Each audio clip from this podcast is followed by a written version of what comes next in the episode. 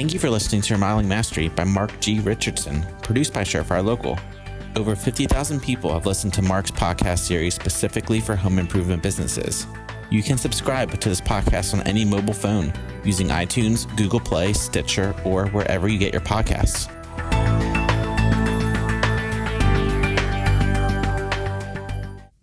Hi, I'm Mark Richardson, and welcome to Remodeling Mastery. Remodeling Mastery is a podcast series that's designed to help you take your business to the next level. Generally, we're so busy today, we don't really spend time really thinking about the business. We're just doing the business. What I try to do is take different topics, themes that I think you ought to be at least considering and thinking about, as well as we have interviews of remodeling thought leaders out there in the industry that either have done something that is very interesting and innovative or they've grown their business to a level that just gaining some of those insights is valuable to you. Today, I want to be talking about a topic that I'm seeing out there a lot and that's oftentimes exists in business throughout, and that's the whole subject of tailwinds and headwinds.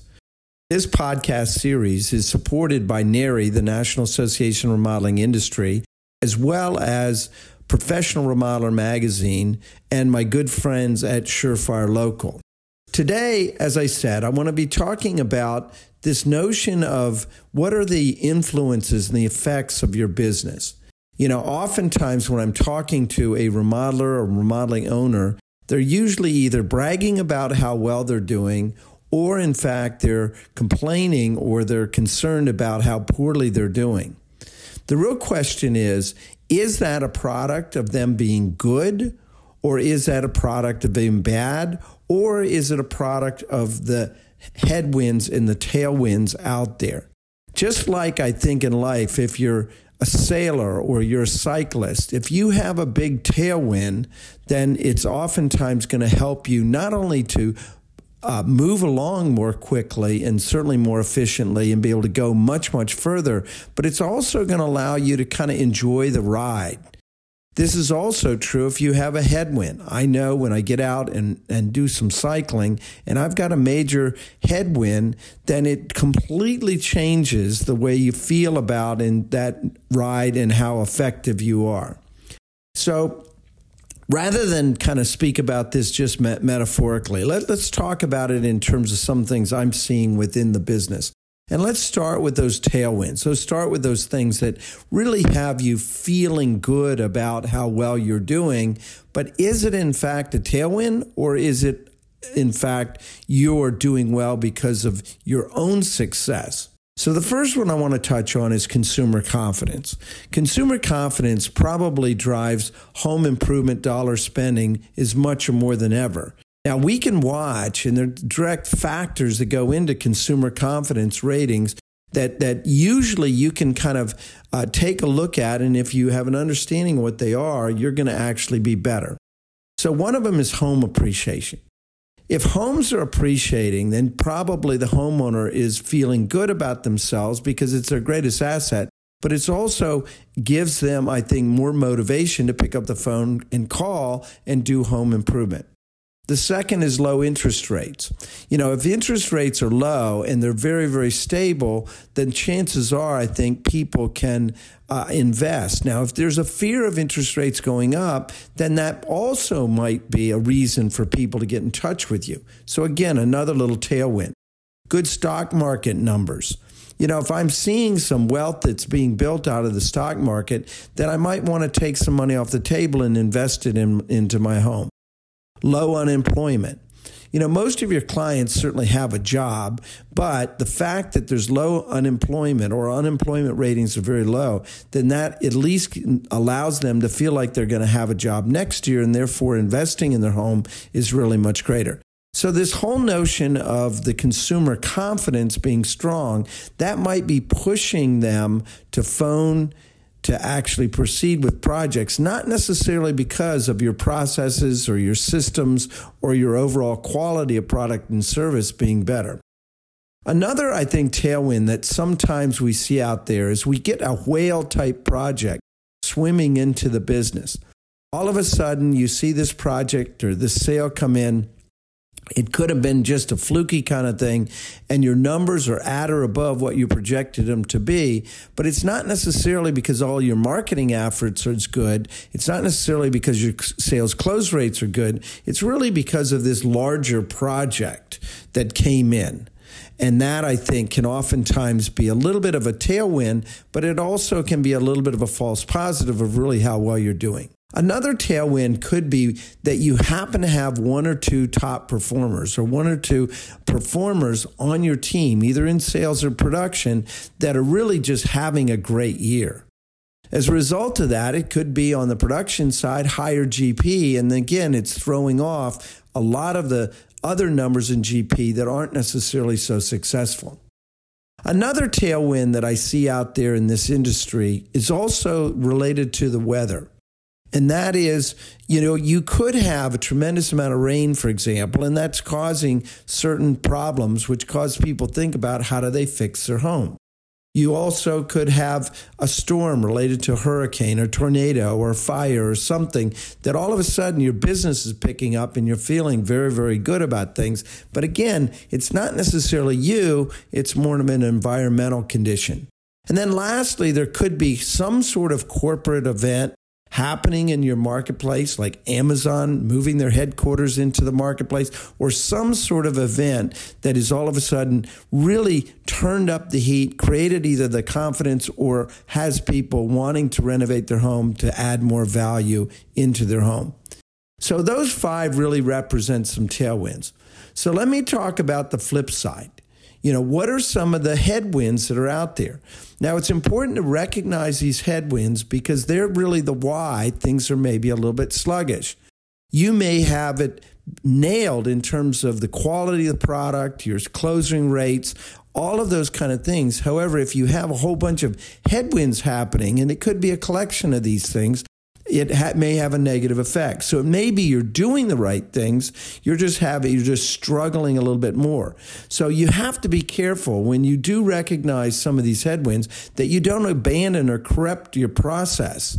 You want to make sure that you uh, uh, are, are at least recognize that's what it is. And chances are the winds will shift if you're a little bit patient. So a few of those are real quickly. One is some bad news in the media all of a sudden it could be wrapped around the politics or something. It causes people to be a little bit nervous. Elections, for example, can cause people to pause. They just want to know who's going to get in and who's not going to get in. And oftentimes in this industry, it causes a little bit of issues.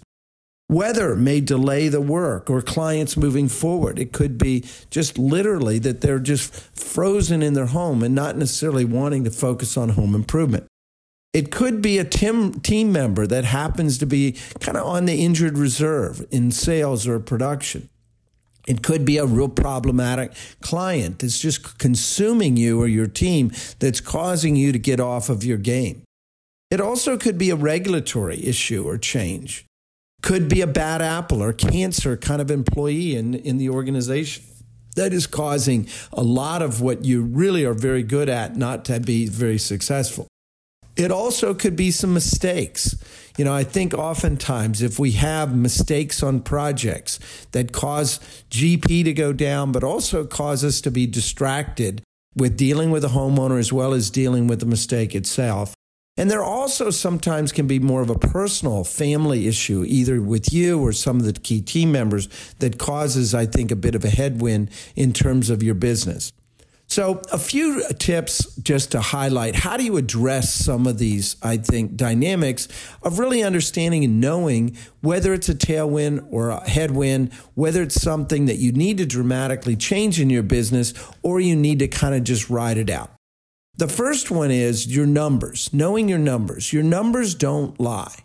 If you begin to really focus on the key metrics and you uh, predict what and forecast what they should be, and then watch those numbers carefully, then it's usually a good indication of, you know, on an annualized basis, how well you're doing. You might have had, for example, a very strong first quarter. However, it's a little sluggish in the second quarter, and you're seeing some of those numbers kind of averaging out to be just fine. If you know the numbers, you're not going to overreact. Number two is if you do experience a little bit of a blip, try to ask a lot more questions. Why? Why, why, why are we experiencing this? And by doing some analysis on the why, and not just looking in the mirror, but talking to either other remodelers, other professionals, or even certainly, obviously, your team members and, and trade contractors on the why behind. If you ask five people and you get four or five of the same answers, chances are that's the reason. It's not because you're failing or falling short. Number three way to address this is really have a business plan. Now, having a good, solid business plan that focuses kind of holistically on the business and all the key metrics within the business, then you really are more following that plan. You know, think about it in terms of remodeling project. You know, it's not unusual to have a little bit of a blip on a remodeling project, but if you have a really strong flow chart, really strong game uh, game plan in terms of how you're going to do this project, you can oftentimes make up some of the differences in different points. Number four is when there is a tailwind, you want to make hay.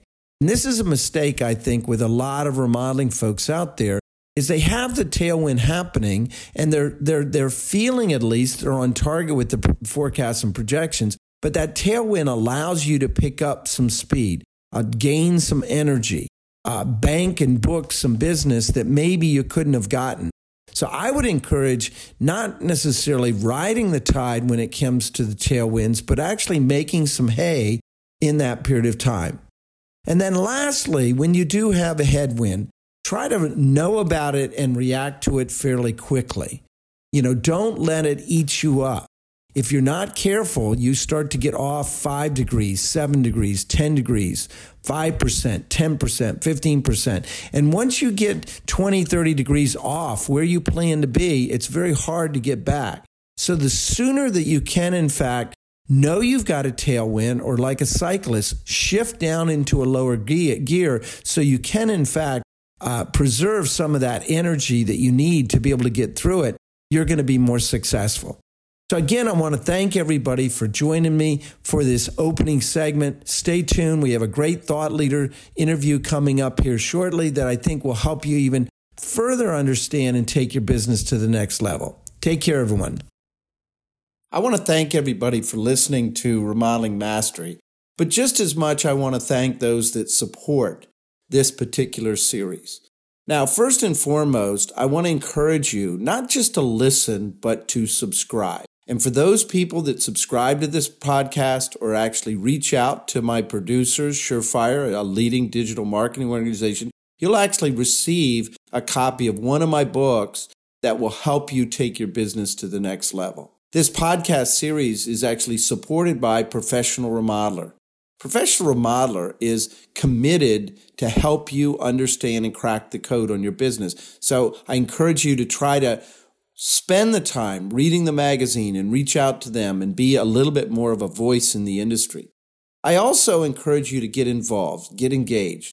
The National Association of Remodeling Industry, NARI, is a wonderful organization that I've been involved with with most of my career and actually had so many opportunities as a result of that. And lastly, certainly reach out to my friends at Surefire Local that'll be able to help you with your business. Welcome back. I'm your host, Mark Richardson, and this segment of Remodeling Mastery is an interview, which many of you have heard interviews of different uh, individuals and thought leaders, either about their company or about their own journeys. Today, I have a very special guest, uh, one that I've known for many years now. His name is Mark McClanahan. Mark is the president of Mosby Building Arts out of St. Louis. Uh, Mosby Building Arts, as Mark will talk a little bit more about, is a full-service design build group that is doing between 15 and 20 million in terms of annualized revenues. And I specifically asked Mark to join me today in addition to his uh, experiences and certainly many of his insights, he also has gone through a transition, uh, a transition that many out there eventually are going to have to do, or they may even be in the process of doing now, where an original owner was involved in the business, was the leader, executive in the business, and then passed the baton to a future leader, which in this case was Scott Mosby, on to Mark McClanahan. So I want to thank Mark for joining me. Uh, welcome, Mark. Thank you, Mark. I'm glad to be here. So why don't, before we get into the actual uh, story of Mosby, why don't we start with, with your story? What, what's your background? Where are your roots? And, and uh, let our listeners kind of understand a little bit more about who Mark McClanahan is. Well, sure, I'd be happy to do that. First of all, it's it's a long story, so I'll try to make it short. But I came from a completely different industry. I actually was in the music recording industry for 17 years before I got into the remodeling industry, and I had got into that because I had a passion for music when I was a, a young kid and went to school and got a degree in music. And right out of college, I worked at a recording studio and then fell into music producing and and through that, I you know had the honor of working with a lot of great artists, both uh, regionally, locally, and nationally. Uh, got uh, nominated for Grammy uh, six times, uh, won an Emmy as well, and uh, through the whole process of working in the music industry, I eventually fell into running a small record label, an independent record label that was based in St. Louis. And at that time, I really kind of fell in love with running teams. And since as a music producer, I you know, ran musicians and small groups of artists. Uh, I was something I was used to, which was working with people.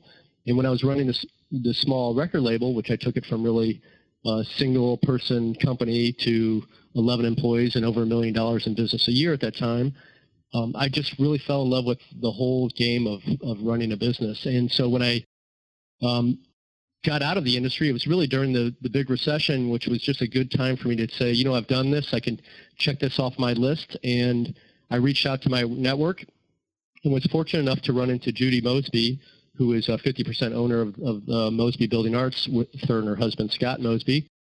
And I met, the, met her in fall of 2009. And at that time, they weren't really necessarily looking to hire anybody, but we felt like we had a really strong connection when it came to how we viewed businesses and how we viewed people who worked at businesses. And so she thought it'd be good for Scott and I to meet. And eventually, after a couple meetings, they felt like, wow, this is this is probably somebody we should consider bringing on board. And at that time, they weren't actively looking for for somebody to come in and, and transition, um, you know, a new leader into the business, but they knew that they needed to start working on it. So in 2010, I joined Mosby Building Arts, and that's kind Excellent. of how I transitioned. Yeah. Excellent. Wow, that's very, very interesting and certainly colorful past. So why don't we kind of fast forward or or push the rewind button and talk a little bit about uh, Mosby, Mosby Building Arts. Certainly, Mosby Building Arts is a unique name of a remodeling company. Uh, where did that name come from, Mosby Building Arts? Well, that's interesting. So Scott changed the name. I believe it was in the 80s. So Scott bought the company from his dad. His dad was Sam Mosby, and Sam uh, started the company in 1947. Scott bought the company in 1983, and at that time, I think it was just called Mosby Construction. But at some point shortly after that, you know, years after that, um, he decided that he wanted to be a little bit more intentional about the purpose of the name. So he changed it to Mosby Building Arts, and the Mosby was the who, the building was the what, and the arts standed for the how. And that's really how the name came ab- about. And it was at a time when the company was strictly a design build company, but that's where Mosby Building Arts came from the who, the what, and the how. So fast forward now to who Mosby Building Arts is today. Sure. Well, so we moved out of design build and started getting into what at the time was called total home, which essentially meant anything that had to do with a home. If somebody needed some work around the home from repairs to replacement products, we started doing those. And it was probably around 2000, I would say 12 or 13, we started to think about that a little bit more and decided that we should probably be a little bit more clear when it comes to who we are so that the consumer knows what we offer as well as the employees know what we do within the organization. So, so we started dividing the company up into different pipelines. And so now Mosby offers uh, classic design build, Mosby Building Arts, you know, design build. We offer a kitchen and bath service called Right Kitchen and Bath, which is really just a semi-custom kitchen and bath service. And then we also have an exteriors uh, division that uh, primarily does exterior uh, replacements like windows, doors, siding, roofing, and then sometimes home makeovers. And the region that you primarily do these projects is the St. Louis area, correct? That, that's correct, yep. Excellent. Now, one of the uniquenesses I think about kind of what you guys have accomplished is not just in terms of the business and the business model, but it's also in terms of this transition, the transition that uh, Scott Mosby, who bought the business, as you said, in the 80s from his father, transitioned and passed the baton and kind of ultimately made you president. And now Scott has gone off and lives in different parts of the country for part of the year as a result of that transition. So talk to us a little bit about that process, that transition that Scott and Judy went through uh, in, in terms of you stepping up into the leadership role. Well, that's a great question. When I first started working for the company, first of all, I'd have to say that they had the mindset that they knew that they had a plan ahead of time. And so when they hired me, they really thought, well, gosh, Mark could be the guy. And after I worked for them for about a year, it was in 2011, they just said, okay, well, we feel pretty confident you're going to be it. Let's let's talk about what the transition would look like. And so we started kind of hand sketching it out and, and, and talked about the years. And, and that, that really came down to when, when did Scott, you know, feel like he wanted to retire? When did Judy want to retire? So we kind of based it on when they thought they would want to do that. And in 2013 is really when the process really started to begin. That's uh, when the, the first year we put an advisory board together. And at that time, I was chief operating officer, and we had uh, a really good board at the time. There were three outside members and we just really kind of worked on, you know, what does the transition look like? What is it going to, you know, take? And one of the things that we, we uncovered is that, you know, we really needed to kind of really make sure that we had the right structure in place and from a reporting standpoint. So through that process in 2015, I was um, eventually uh, promoted to president, and that's when Scott um, changed his title to CEO. And in 2017, uh, Scott was was really the first, the last year of his involvement, and he kind of through those years from 2015, 2016, 2017, he started to back his hours off. He started to do less and less, and also I, I want to back up to Judy because I don't want to leave her out. She was working uh, as kind of a consultant for the organization, and she had, as the when the advisory board came in, she had made the process of stepping out around 2013 and 2014 and 15 and then after that, after 2017, Scott said, okay, you know, I've seen, I've been kind of working with you here for three years now, you know, 15, 16, and 17. I feel really com- confident that you're the right person. I've got a good advisory board in place. So 2018, I'm going to go ahead and just kind of step out and not attend any more meetings, no strategic planning meetings, no sales meetings, no management meetings. And that was when he kind of tried it on for size. And then Scott and Judy decided, well, okay, well, this is kind of working. So they bought a house down in Scottsdale, and they're gonna they lived their first winter down there last year, and they're gonna live there in the winters and live in St. Louis during the summers. But that's kind of what the process was like. You know, through that there was obviously lots of things that we learned when it came to how we needed to behave, how we needed to um, make sure that we were communicating to people clearly and, and making sure that we were aligned. But it, it certainly took a few years for us to get the dance step. It didn't happen just overnight. So you you hit on some key words: behave, communicate, alignment.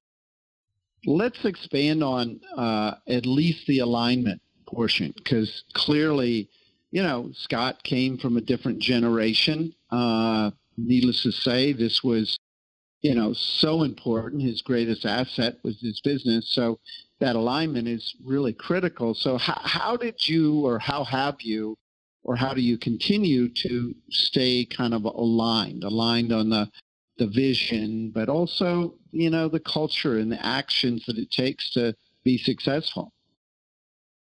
Wow, that's a great question. So, like I said, it took it took a little time for us to, to, to do this, but first of all, we had to be intentional about having conversations about that. And one thing I'll have to give Scott a lot of credit for is he did a really tremendous job of promoting me uh, to the organization. You know, promoting my value, promoting promoting you know my leadership, so that people around looked to me as the person who is really moving in. And Scott and I have different types of leadership styles. Scott's you know highly visionary. Um, you know, really likes to um, you know walk around the office. Really likes to talk to people to people. And um, I don't mind doing those things, but I'm was very driven by you know getting things done and project management so I, I, had to kind of learn to roll into that visionary role to kind of replace Scott through that. But I guess the alignment really came from us meeting regularly, having conversations about it, and also understanding that Scott, in order to get what he needed to get done, should work through me and not around me. So we really learned that early on where we found out that if Scott went to somebody who was either a direct reporter of mine or, or a couple steps, you know, le- skip levels down, that if he were to communicate to somebody directly, obviously they're going to listen to him because he's the owner, but that sometimes would cause a little bit of conflict. Um, and so what we found is that the best way really for Scott as the CEO and owner would, would be to work through me. And that way I could fulfill his vision. We could be aligned on the things that we want to get accomplished. And that way we don't confuse people. So that was probably the biggest aha was just following the structure of the organization and making sure that we communicated on a regular basis. And what that looked like is we would have two meetings a week. One would be very formal and one would be very informal. And the informal one was essentially over breakfast on Thursday mornings. Um, and that's kind of how we handled it, Mark. Excellent.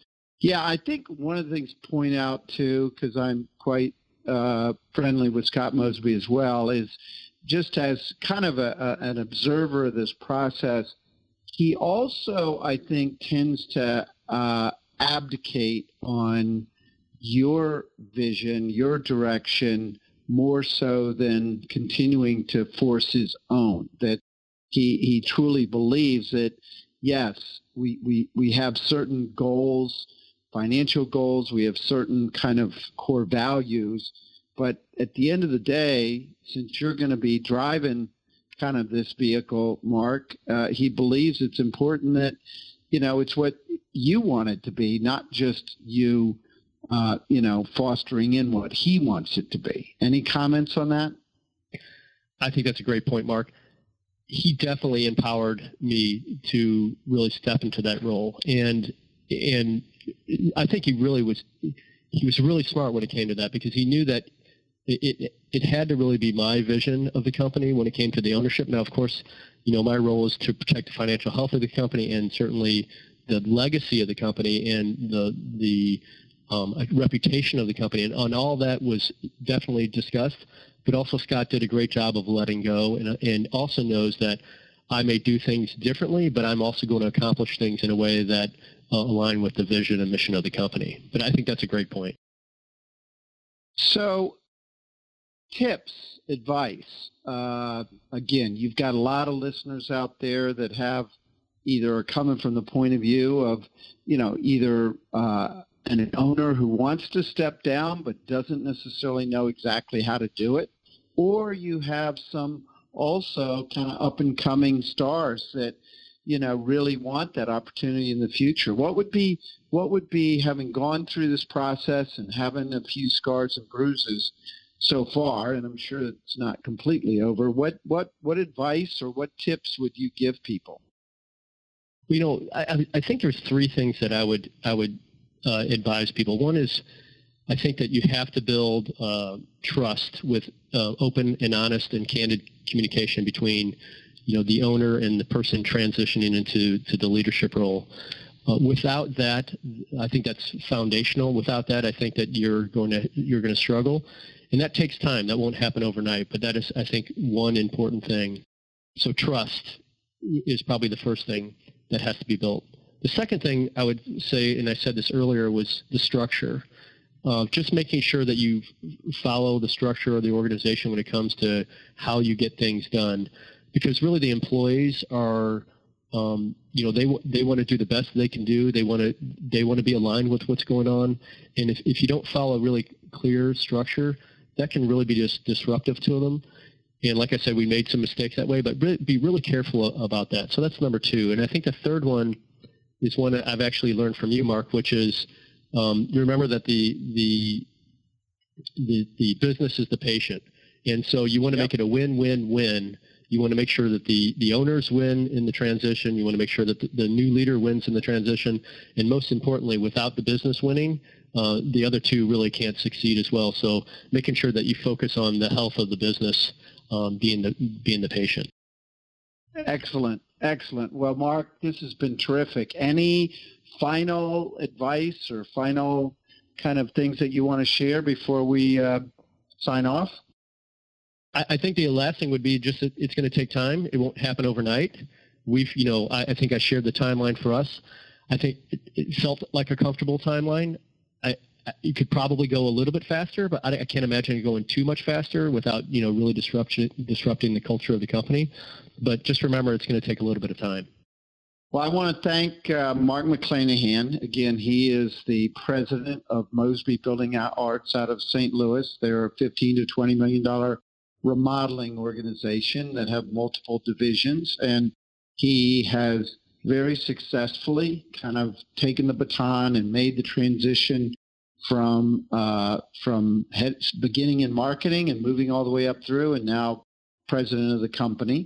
And uh, again, I, I would encourage those that are thinking about this process, as Mark said at the end, it takes time. I generally recommend that uh, it, it's best to have five to ten years that you can start to think this through and get your chess moves in place. And I think the more that you give yourself some time, have a plan, you know, pick the right people, both owners as well as certainly the, the successors, I think the more successful you're going to be. So again, I want to thank those for listening to this Remodeling Mastery podcast series, my friends at Professional Remodeler, as well as NARI, National Association of Remodeling Industry. And again, Surefire Local produces this opportunity for all of us to learn and be better. Take care, everyone. If you liked what you've heard, take a moment to subscribe to Remodeling Mastery on your phone using your favorite podcast app. It's available in all the major apps like Apple Podcasts, Google Podcasts, and SoundCloud. Go ahead and post in the comments what you learned and any questions you have for Mark, and he may answer them on an upcoming episode. Thank you again for listening to Remodeling Mastery by Mark G. Richardson.